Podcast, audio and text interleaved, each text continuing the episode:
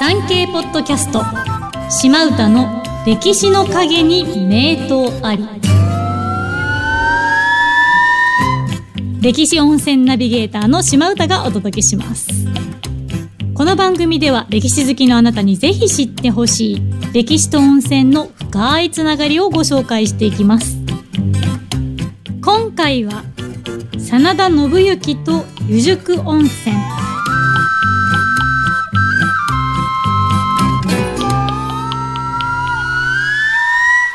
本日の聞き手はこちらの方です産経新聞編集局の高原ひろみですよろしくお願いしますよろしくお願いしますさて真田信行はいということなんですけども信行いわゆるあの真田幸村お兄ちゃんですけどはいどんなイメージありますかそうですねやっぱりお父さんとはい弟が強烈でした、 はいお兄さんはどうしてもねその影に隠れてしまうというか、はいねあの真田の家を存続させたというのはまあすごい最大の功績ではあるかもしれないですけども、はいまあ他の二人に比べるとね少しやっぱり地味な印象を持たれる方も多いかもしれないですね。そうですようねんあの大河ドラマの大「河ドラマ真ね田丸」ではうん大泉洋さんそうですね。常に困っていたイメージ常に困ってましたね、大泉洋さんね。はうい、んでも本当に信行って多分ほ常に困ってただろうなっていう人生ですよね。そうですね。はいうんあの関ヶ原の戦いを前にねお父さんである真田昌幸で弟である幸村こと信繁はい、とどっちにつくかっていうことでいわゆる犬伏の別れって言われる話し合いがありまして、話し合いがあったかどうかはこれ微妙らしいですけど、うんで、まあ、2人は石田三成方の西軍につくって言ったけども、信行はなんせ奥さんが、ね、小松姫っていう家康の養女でかつ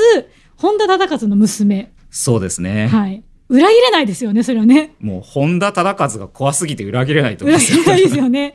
大河ドラマでは、はい。どなたがやったんですかね、大河ドラマであの藤岡弘さんがね、あの仮面ライダー1号をはいもともと演じられて、その他のね、大河でもあの信長とか龍馬も演じられてたと思うんですけども、はいまあその藤岡弘さんを裏切れないですね。裏切れないですよね。藤岡弘さんの本田平八郎忠勝ですからね。はい。怖いですよね。もう怖くて裏切れないと思います、ね。奥さんも ね、吉田羊さん。そうですね、奥さんも吉田屋さんでなんか強そうですもんね。強そうですね実際大河ドラマでなんか吉田洋さんもすごい強い,、ね強い感じですよね芝居をしててはい。すごい困ってましたよね大泉洋さんそうなんね。で、結局ね、本人は東軍につきまして、はい、で、あのー上田合戦にはね、本当に秀忠軍ということで、完全に親子で敵対してるんですよね。そうですね、はいうん、ただこの判断が良かったということでさっきも言った通り家をつなぐ関ヶ原の戦いの後はなんと正行の給料にさらに加増されうてん3万石、で沼田含む9万5千の上田上田城主になると、はい上田藩主ですので、うん上田藩主になったけども上田城はもうトラウマで家康 が壊せって言ったから破却そうですねで沼田城を本拠とすると、はいはいであの当然ね翻弄しまくった正行さんと信繁さんは本当であればここ切腹なんですけれども除名を嘆願したことにより紀伊の工藤山に流罪ということで命は助かるんですよね。はい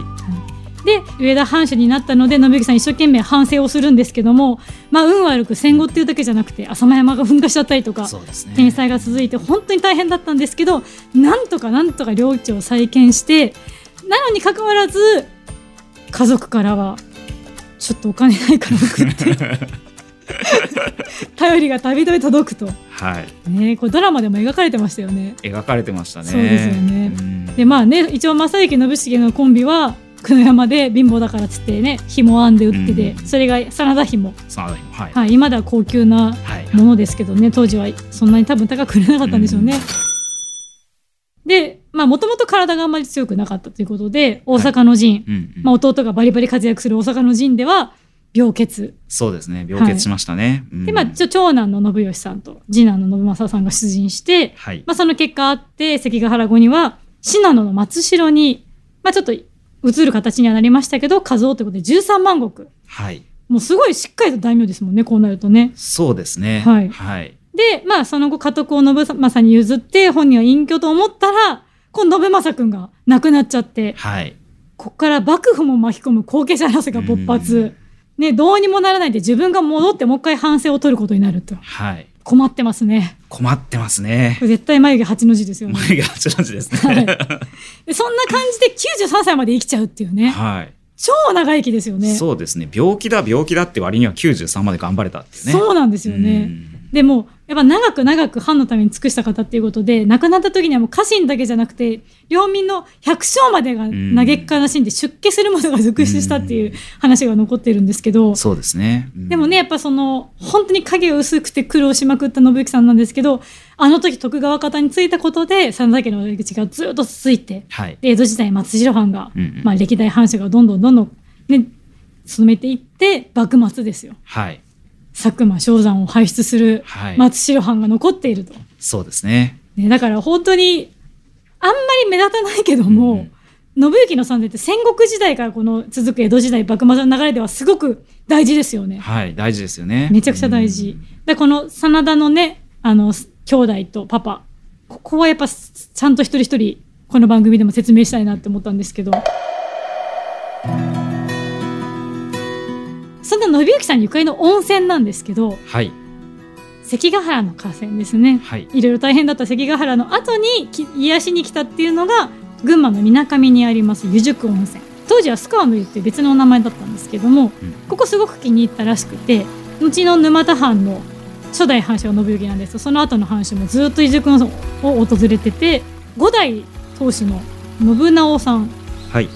字が直ったっていうことで、素晴らしいですね、はい、感謝して薬師堂を再建したそれ薬師堂立てますね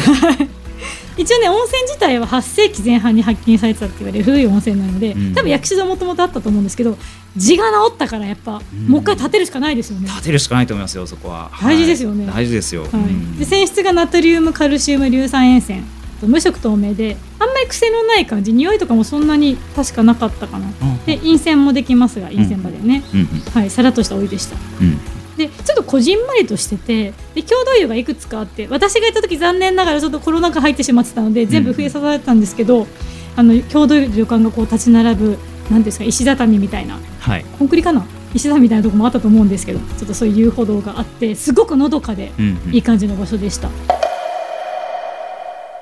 で信行さんって本当にさっきも言っちゃった40代からずっと病気をいろいろしていてはい長生きしたんですけどやっぱ病気がちっていうことで結構温泉にたびたび行っててはいこの湯宿もそうですけど草津温泉にも結構行ってたらしいので、ははいいあそうなんですねへーなんでまあ往生しっかりね養生する時には温泉使ってたんじゃないかなって思われます、うんうんでそんな信行さんが本拠としてた沼田城っていうのが実は近くてはい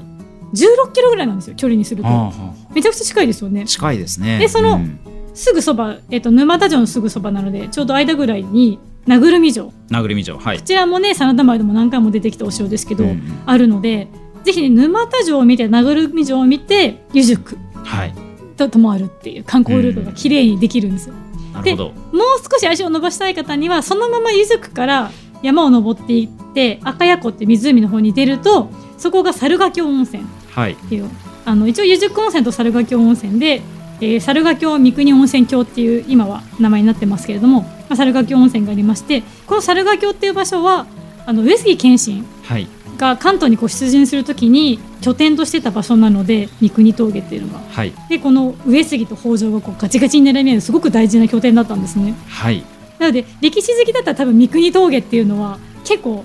行ってみたい場所だと思うので、はいこの辺りをねちょっとセットでぜひ観光してもらいたいないいですねはいはい楽しいですよ楽しいですねうはいん私ね真冬に行っちゃったんですよあ真冬に行ったんですか雪がすごくて、ああはいはいはい、湖のそばとかにねあの猿ヶ京城の跡みたいのがあるかなと思ってうんうん行ってみたんですけど、はいここホテルになってて敷地がはい全くあのお城の跡があるのかないのかわかんないただ看板しかなくてちょっとすごく残念でしたけど、うんまあ、おそらく湖にこう面する形でお城が出てたんです猿ヶ京城っていうのは。だからお城マニアの人もぜひそのちゃんと整備されてる沼田城うんうと、ん個人こじんまりとして整備されてる名ぐるみ城と、う全く跡形のない猿ヶ京 城この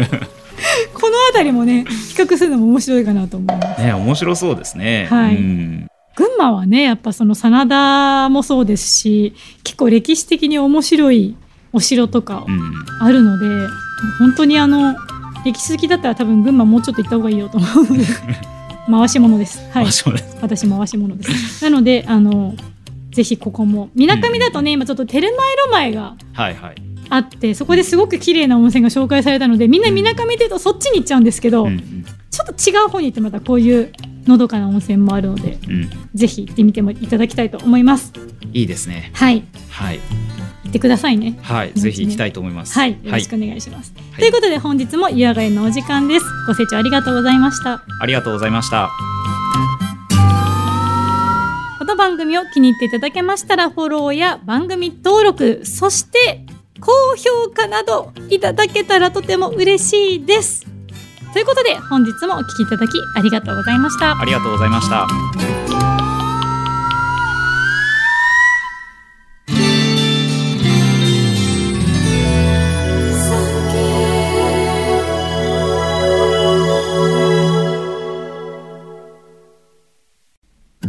産経ポッドキャスト島唄の歴史の陰に名刀あり好評配信中です日本の歴史が好きお城や史跡偉人ゆかりの地を巡るのが楽しいというあなたにぜひ聞いてほしい歴史の舞台に登場する温泉についてお話しします詳しくは産経ポッドキャストで検索してください